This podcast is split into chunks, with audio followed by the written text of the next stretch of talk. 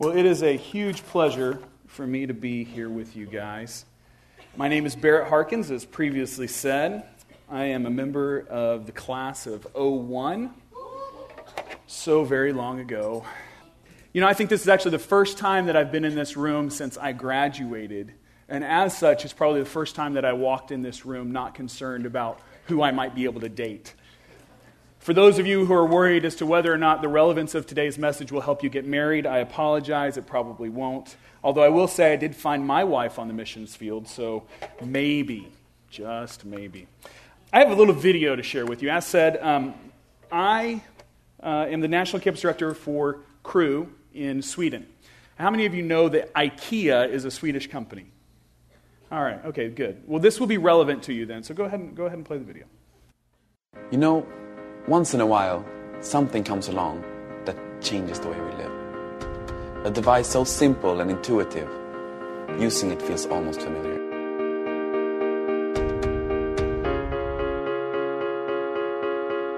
Introducing the 2015 IKEA catalog. It's not a digital book or an e-book. It's a book book. The first thing to note is no cables, not even a power cable. The 2015 IKEA catalog comes fully charged and the battery life is eternal. The interface is 7.5 by 8 inches, but can expand to 15 by 8 inches. The navigation is based on tactile touch technology that you can actually feel. Content comes pre-installed via 328 high-definition pages of inspiring home furnishing ideas. To start browsing, simply touch and drag. Right to left to move forwards. Left to right to move backwards. Notice something else? That's right, no lag. Each crystal clear page loads instantaneously, no matter how fast you scroll. If you want to get a quick overview, just hold it in the palm of your hand and using just your thumb, speed browse the content. If you find something you want to save for later, you can simply bookmark it. And even if you close the application, you can easily find the bookmark again. Amazing. What about multiple users? For that, we've introduced a simple color coding system to avoid confusion. If you want to share a particularly inspiring item, you literally share it. Another special feature is password protection, which is voice activated. Excuse me, that's mine. At IKEA, we feel that technology this life enhancing should be in the hands of everyone. So the 2015 IKEA catalog is free. You can download one from your mailbox, the one you open with a key. If it's not there, try refresh the next day. Or you can upload yourself to the IKEA store and find one there. Experience the power of a book Now, I, I, know after that, all of you are going to come and just run up to me and ask me how you can join me in Sweden, so we're really excited about that. But that's not why I'm here. I'm here actually, he says a line in there actually that's really interesting. He says, We believe, at IKEA, we believe technology, this life changing, should be in the hands of everybody. What if we took the gospel that seriously? About the mission statements of companies sometimes, right? They say things like that, and, and maybe they believe it, maybe they don't. But the reality is, is people are motivated, if they believe in a product or an idea, to share it. But somehow we as Christians are often shamed into not being motivated to share our faith. And so at the start of this Go Week, which in, in my life at Texas A&M, sitting in uh, somewhere around this middle section, a guy came and spoke one time at A&M, and he spoke on missions. And uh, there was that gut feeling in you, you know, that like, oh gosh, I got to go on a missions project. So he's going to have a, a, lunch after, after the service, and uh, a bunch of people were going. As soon as, the, as soon as the service was open, I ran out of the door. I was like, I'm not talking to that guy. Um, so if that's you today, well, hopefully not, but uh, you can look at my life. I eventually ended up overseas, so that's it. But what would motivate you or anyone to pack up everything you own, wife, family, kids, or single, Move to a foreign country and humble yourself to learning a culture, a language, a people to share the gospel. Uh, a real quick story for you from my life. I spent some time in, and uh, while I was there, first year I was there, I was learning to speak Arabic. And uh, I had a small, it was a group, small group of people, maybe 20 people or so. And my national director was there. And I wanted to impress him that I knew how to speak Arabic. And he was kind of wanting to know what we were doing. So I said, Well, you know, we're learning to say certain phrases. And so I said, I'm learning how to speak Arabic in Arabic. I happen to have a cold, and in Arabic, there are certain letters. There's a kef and a kof for any of you who study Arabic. Anyone study Arabic here? No? Okay. Uh, wow. Guess it's not an option at. Uh, anyway, so all that to say, so I, I say, instead of ananakra bil Arabi, I say ananakra bil Arabi. And uh, my Egyptian uh, teammate comes running up to me afterwards. She said, Barrett, do you know what you just said? I said, yeah, I'm, I'm learning to speak Arabic. She goes, no, no, no, no. You said I poop Arabic, but I didn't say poop. I said the other one that's not really good to say in front of my national campus director. So, anyway, so going overseas can humble you. There is no more humbling experience than being in a different culture. But what I want to do today is I want to take some perspective, and we're going to start from the beginning. We're going to start from Genesis, and I'm going to try as fast as I can to move us through a large chunk of the Bible to explain and kind of think about and hopefully give you a heart for the nations and for why you would want to go. And if you've ever heard a talk on missions before, it may be a little bit different than you've heard before. I don't know. But I'm hoping that it'll at least be beneficial. If it's not beneficial, you can uh, blame Jacob. This is my family. It's my wife and kids. My, my daughter's name is Riley. She's two. My, my son is uh, Quinn is four. My, my wife is Victoria. We're your normal family, right? When an American, in America, when we, we're a guest speaker, we show pictures of family and we look really nice and life is really good. Let's see. Okay, there we are in Sweden. Beautiful place. Some more. Okay, there's my daughter. She'll gum you to death. It's my son, right? We are the classic American family. Here we go. Birthday parties in Sweden. Of course, everyone's blonde by law. But this is how we look most of the time. We're just trying to keep it together. And then there's my daughter. That's really what our family looks like right there. Okay? I just thought so you could get to know me a little bit better. So let's jump in. C.S. Lewis says, If I find in me the longing greater than this world can provide, that I was made for something more, the most logical conclusion is that I was made for something more than this world can provide. Logically speaking, if you're hungry, you go and get something to eat. If you find that longing, and I think a lot of us go through life and we find that we want something more. And that most things that we seek in this life don't actually provide or hit that longing. They don't, they don't meet that longing deep enough. And I would argue that the gospel, Pascal, Blaise Pascal said, that everyone has a God shaped hole in their heart. And I think the gospel is ultimately what can address that. Jesus said, What does it profit a man if he gains the whole world, but in the process loses his soul? And so, that in large part, that is in part what mission's about. For me, a longing greater than myself was to get caught up in this thing called missions. To taking the gospel to distant lands to people who have never had an opportunity to hear. Now, I live in Western Europe. Most people think that Western Europe has been completely touched with the gospel. On maps, that's the way it looks. The reality is, is I live in a country that is less than 2% Christian. The capital city is 0.02% Christian, and five churches close every month one new church is opened. Okay, that's, that's the reality of the place that I live. And I, most of the time, the students that I talk to, when I share the gospel with them, have never actually met a Christian. Never met. Most of them are about 25, 26 years old. Swedes are a little bit older. And so they've never actually met a Christian. They, they, they can't even reject the gospel because they've never actually heard it.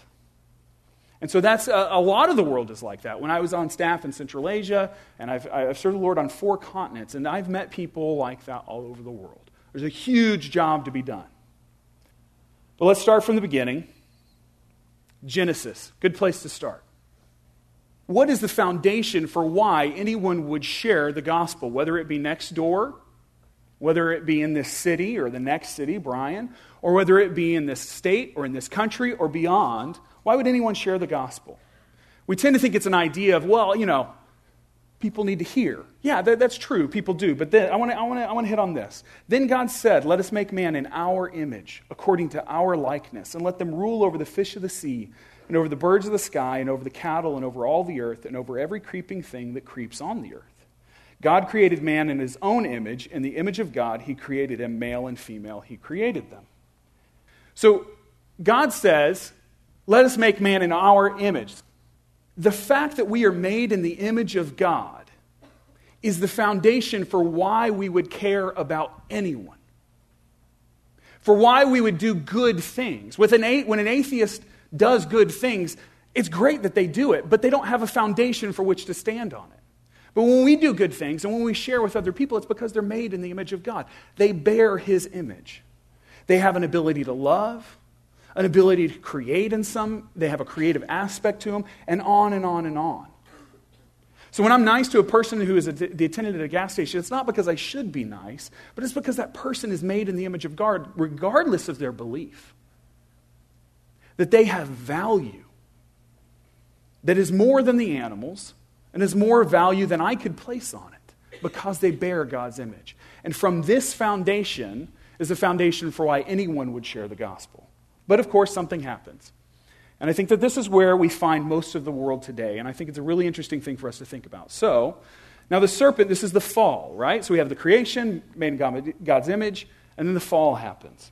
Now the serpent was more crafty than any beast of the field which, which the Lord God had made. And he said to the woman, Indeed, has God said, You shall not eat from any tree in the garden? The woman said to the serpent, From the fruit of the trees of the garden we may eat. But from the fruit of the tree which is in the middle of the garden, God has said, You shall not eat from it or touch, or touch it, or you will die. Not exactly what God said. We could go through the doubt that enters in here. But in the end, what happens? The serpent said to the woman, You shall not surely die. For God knows that in the day you eat from it, your eyes will be opened, and you will be like God, knowing good and evil. When the women saw that the tree was good for food, that it was a delight to the eyes, and that the tree was desirable to make one wise, she took from its fruit and ate. And she gave also to her husband with her, and he ate. What I want to focus here is this Satan says, God knows that when you take it, you'll know good and evil. It was the knowledge of the tree of the fruit of good and evil. And, you know, I grew up in a Christian home, and so I was in church all the time. And I used to think that that meant like God was trying to hide knowledge of good and evil from us, that he was kind of playing this like trickster game. He's like, aha, I just, I don't want you to know it. And as you look at the, the Hebrew and commentaries on this, I, I think one of the best explanations of this is, is this God set one limit on man. Said, I don't want you to eat from this one. But man said, wait a second. I want to decide for myself what is good and evil. And essentially, that is what happens to Eve and to Adam. They decide, I don't want to have God tell me what's good and evil and have his wisdom. I want to decide what's right for me. Boy, that's a refrain that we hear a lot today, isn't it, in our world? Don't tell me what's right and wrong. I'll decide what's right and wrong. That may be your way, but this is my way. And we're caught up in the same sin. We think that we've kind of developed these new sins and everything else. I don't think so. I think the sin that humanity is caught up in today is the same thing that's been going on since the beginning of time. It's that man decided, I want to reach myself and decide. So I want you to continue to think of that as we talk about this. Man reaching up. Okay? So then what happens? Adam to Noah. We're going to cover that real quick. It just gets increasingly worse. How many people saw Noah, the movie?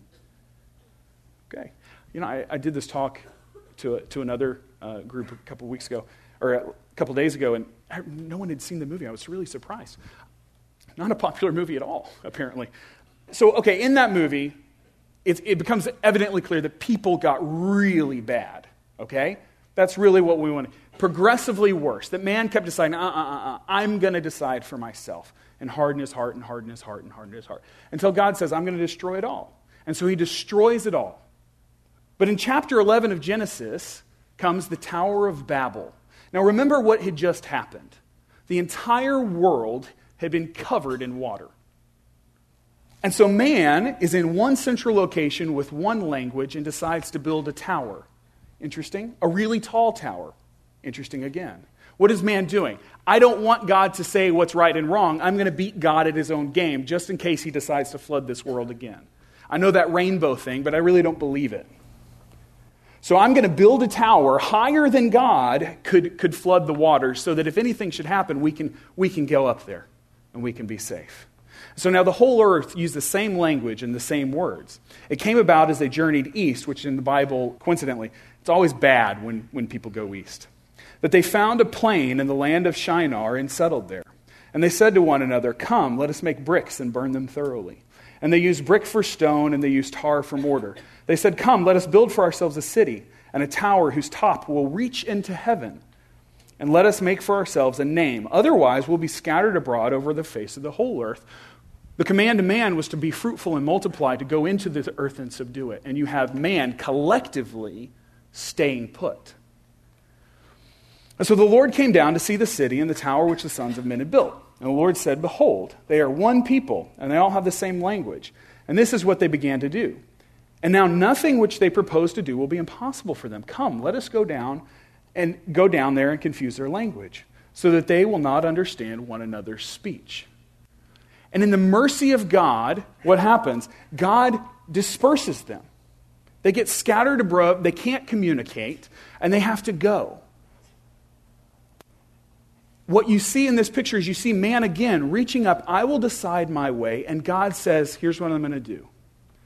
In my mercy, because I don't want you basically to destroy yourself, I'm going to scatter you all over the face of the earth. Okay? And God scatters them all over the face of the earth, mixes up their languages, and what we're going to see in just a second is with Jesus, God reverses that. He takes the languages and he's going to unite. So man was united in one purpose, in and of himself, in, in, in rejecting God. And with through Jesus, what God is going to do is God is going to take the many languages and make one people. I think it's a beautiful picture that throughout history, God has been actively seeking to reverse and to achieve the very thing man wants to do. But he says, You got to do it my way. So the Lord scattered them abroad over the face of the whole earth, and they stopped building the city. Therefore, its name was called Babel, because there the Lord confused the language of the whole earth. And from there, the Lord scattered them abroad over the face of the whole earth.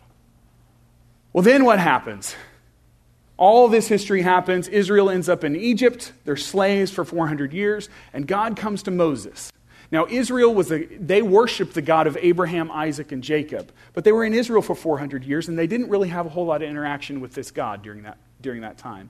And there were gods around them. There were poser gods. So there was a god of the sun, god of the moon, god of the fields, god of all these different things that Egypt worshiped. And that had seeped into Israel a little bit. But God decides, I'm going to take you out and I'm going to put you in this new place. And so what he does is he comes to Moses and he says, I want you to go to my people.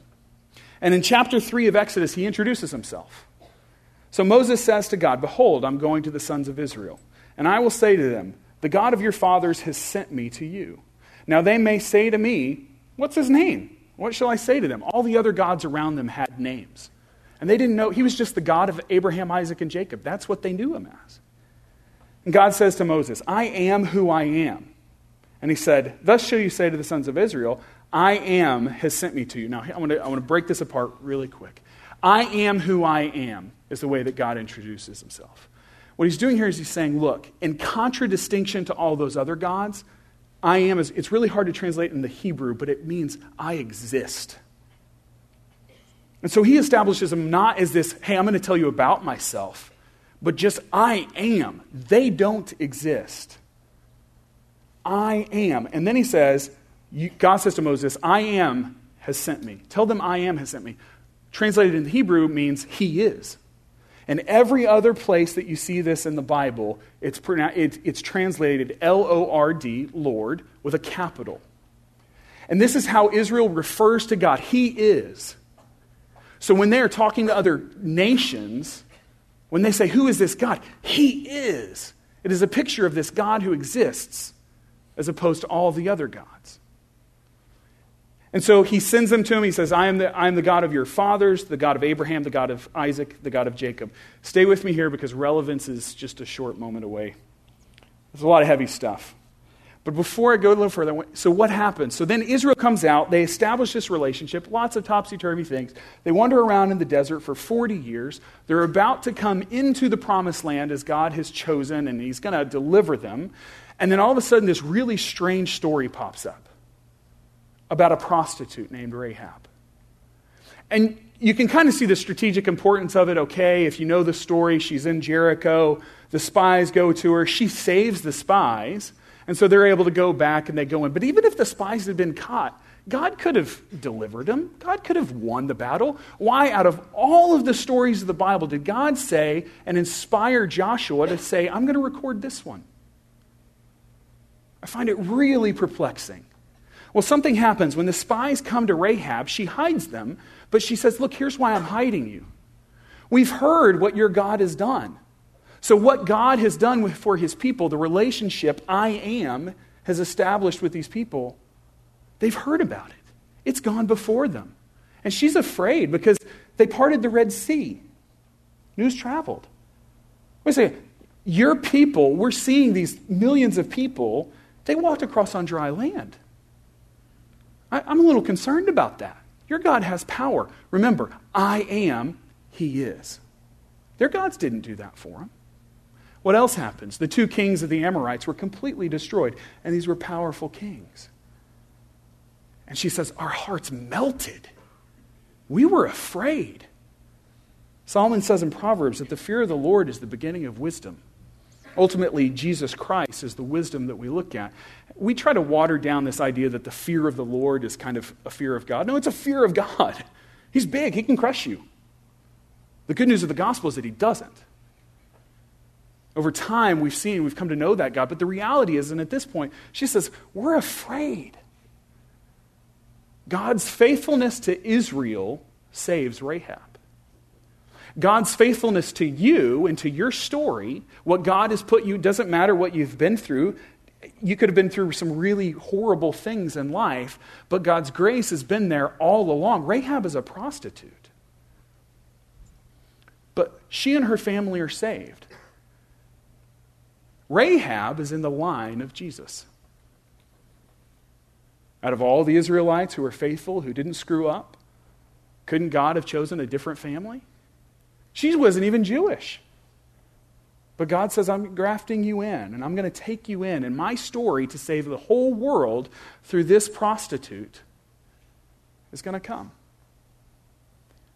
And so you see, I am is not just a God who is removed, but he is a God who comes and who dwells in his people and uses the stories that he is involved with to propagate his love and his care for everybody.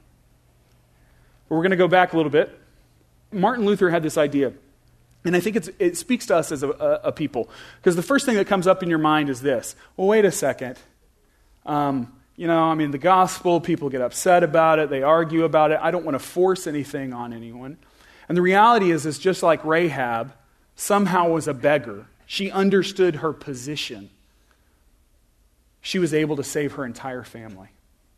And she ended up in the line of Jesus. And so Martin Luther said, We are all beggars showing other beggars where to find food. I'll be honest with you. I go out every day and I talk to students about Christ who, who are mostly, who are 98% agnostic. And they're not really interested. But I can't make them believe. I can't twist their arm and I can't shove the Bible down their throat. But I can tell them about what Christ has done for my life. And I can kind of talk about the need for them. And hopefully that they would want that food as well. Or as another way to say it is I prefer clarity to agreement. I at least want a Swedish person to know why they're rejecting Jesus, much less that they haven't even had an opportunity.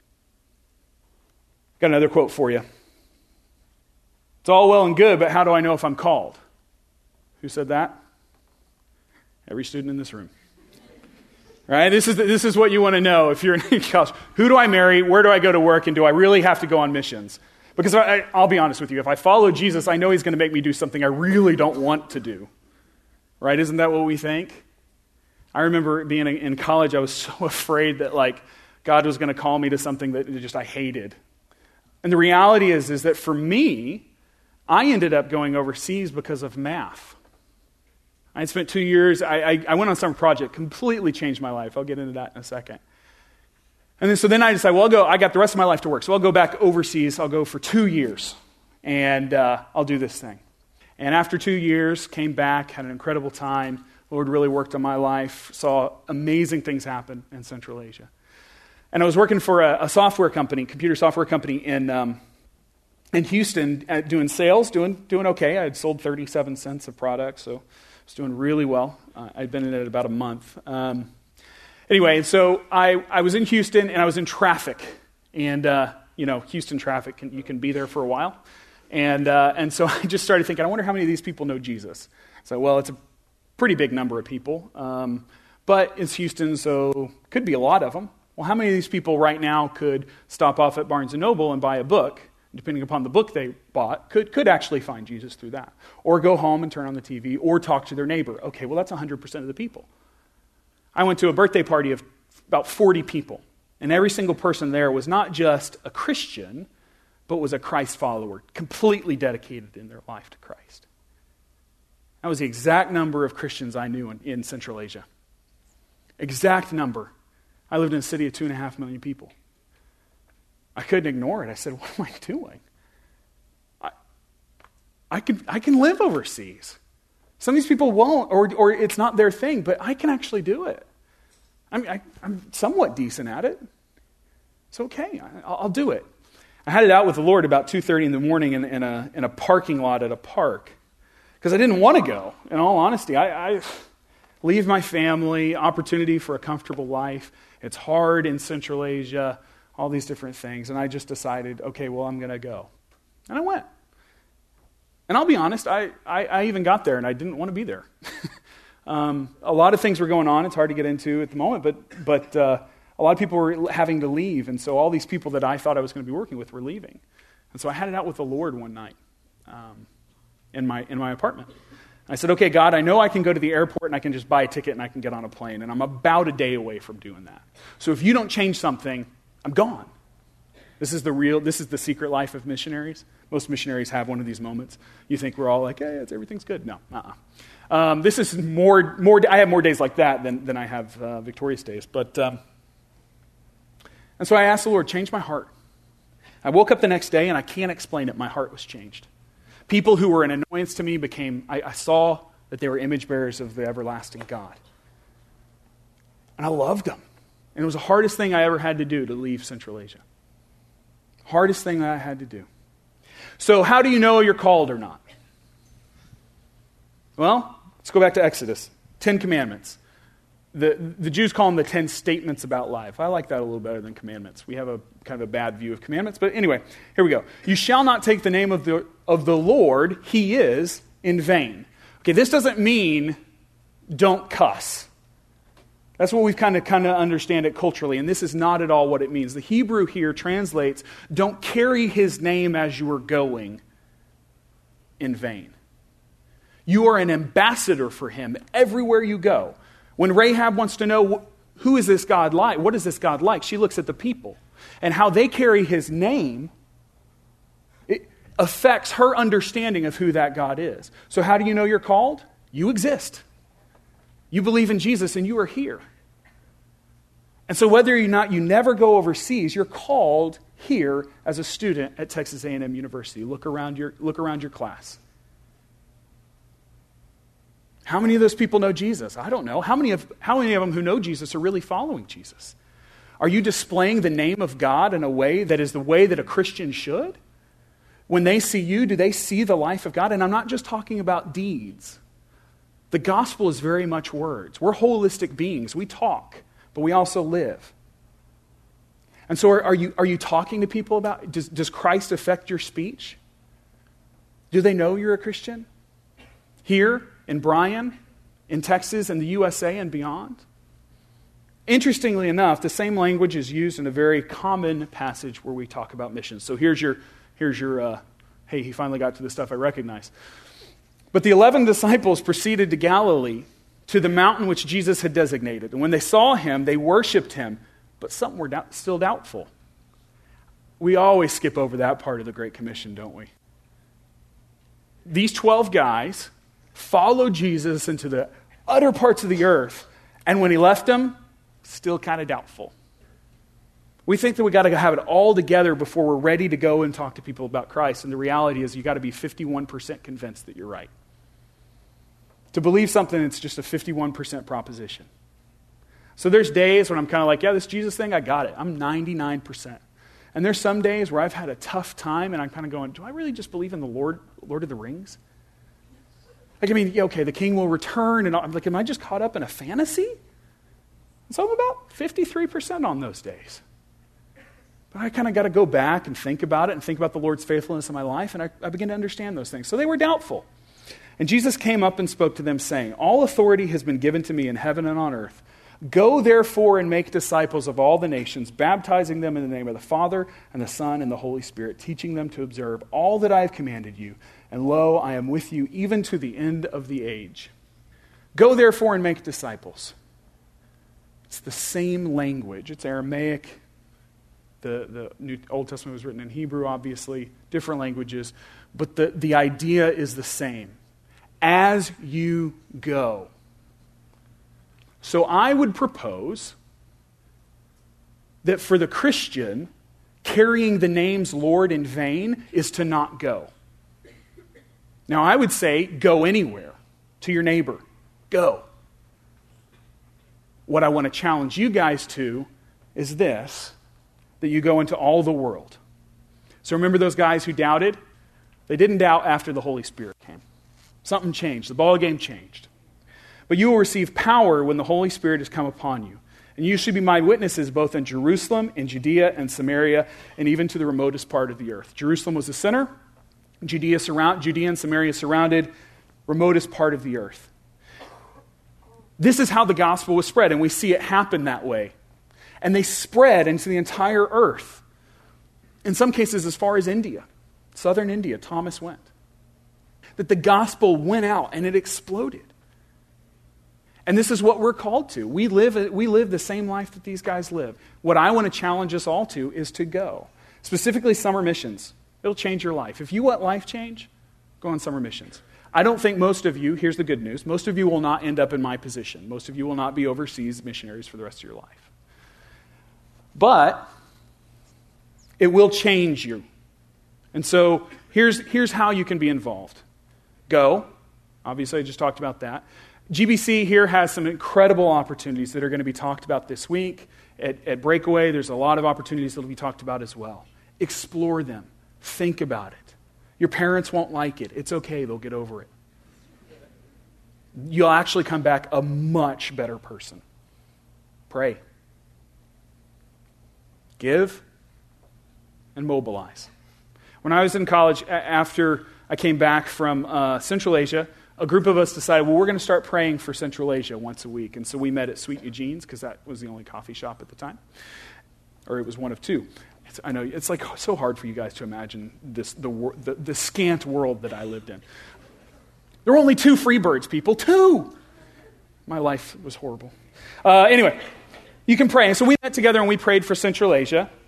You can give, obviously, and you can mobilize. You can get others to go. But here's the thing if you don't go, I can promise you the other three probably won't happen, at least to the degree that you think they will. So I just want to challenge you go, go, go, go. So, what's in it for me? Participating in God's plan brings joy. You can't outgive God, it's impossible. I've tried. And the more that I live for Him, the more satisfaction in life I get. Notice I do not say, though, the easier it gets. It gets significantly harder. But anytime you climb a mountain at the peak, there is great joy. It opens your heart in ways that you never thought could. You learn another language, you earn another soul. This is a proverb that changed my perspective on learning a language that an Afghan friend of mine said. Wrapped up in language is so much more, so much more than just words. You find a people, you find their humor, and you find their struggle. You find what they care about. So, language, believe it or not, Jesus had to learn Aramaic. He didn't just come out of the womb, you know, speaking fluently. He actually had to learn it. I think there's that process that God uses cross cultural ministry. It makes it real. I don't have time to go into this. So I'll just suffice it to say reading the Bible has never been more alive to me than being in a place. All of those big theological questions that I was so concerned about in college went right out the window predestination, all of a sudden I understood this incredible thing written to people who are really suffering. Because when you're suffering, it really helps to know that someone chose you. that it was the anchor. And all of a sudden, it became so real to me in a way, and it continues to do so because I'm challenged to look at it in different ways. My Swedish brothers and sisters, they show me things all the time that I'm like, wow, I totally missed that. Image bearers' lives hang in the balance. I don't know of another way to really put that. But in order to, any good, great journey starts with the end in mind. And so this is what I want to close with. Revelation, the picture that we have of when Jesus conquers all, and how we, as the participants in his kingdom, are involved in that. Then I heard what seemed to be the voice of a great multitude, like the roar of many waters and like the sound of mighty, mighty peals of thunder. Yeah, that's it. I thought it said pearls. Uh, crying out, pearls of thunder. I don't even know what that would be. Uh, Hallelujah, for the Lord our God, the Almighty reigns. Let us rejoice and exult and give him the glory. For the marriage of the Lamb has come, and his bride has made herself ready. The Lamb is Jesus, the bride is his church that encompasses all those who believe. Is that we got the, the primary picture that God poses to us for a relationship corporately as the church is that of a bride. Maybe this is the relevance of those who, you, who want to know how, the, how this is going to help you get married. But that's it. Is that we will stand with him someday in a huge celebration. And if you've ever been to a, a wedding celebration outside of the United States, they are massive. They're a big deal. They go on, I mean, in, in Sweden, they go on for hours. In Central Asia, they go on for days. It's a big deal. And everybody breaks out and celebrates. And the angel said to me, Write this Blessed are those who are invited to the marriage supper of the Lamb. He said, These are the true words of God. Blessed are those who are invited to the marriage supper of the Lamb. Well, far be it from me to keep anyone from that invitation. And then I saw a new heaven and a new earth. For the first heaven and the first earth had passed away, and the sea was no more. And I saw the holy city, New Jerusalem, coming down out of heaven from God, prepared as a bride adorned for her husband. And I heard a loud voice from the throne saying, Behold, the dwelling place of God is with man. And he will dwell with them, and they will be his people, and God himself will be with them as their God. He will wipe away every tear from their eyes, and death shall be no more. Neither shall there be mourning, nor crying, nor pain any more, for the former things have passed away. And he who is seated in the throne said, Behold, I am making all things new. We don't have to look far in the world today to know that there are some things that are not right. ISIS, Ebola, and a host of other things. Our world is broken. My desire, the scripture for my life, Ephesians 6:19. Pray for me also, brethren, that every time I open my mouth I may boldly profess what is the mystery of Jesus Christ, for which I am ambassador in chains. I want as many people who bear his image to stand that day in front of him in worship at that feast because he is making all things new. The next time you're frustrated with part of the way that this world works, I want you to cry out for that Savior, but then I also want you to ask, what is my role in making that Savior known? For me, it comes down to this. Why do I stay in Sweden? Why have I endured some of the difficulties that we have? Because Oscar, Malin, Emma, Edvard Erik, Sven, Magnus, and a whole host of others do not yet know what it means to know Jesus Christ. They have not heard, had the chance to respond to the gospel. And so until I can leave someday saying, okay, I've done what I can, I'm there. I invite all of you to join us in that. Let me pray.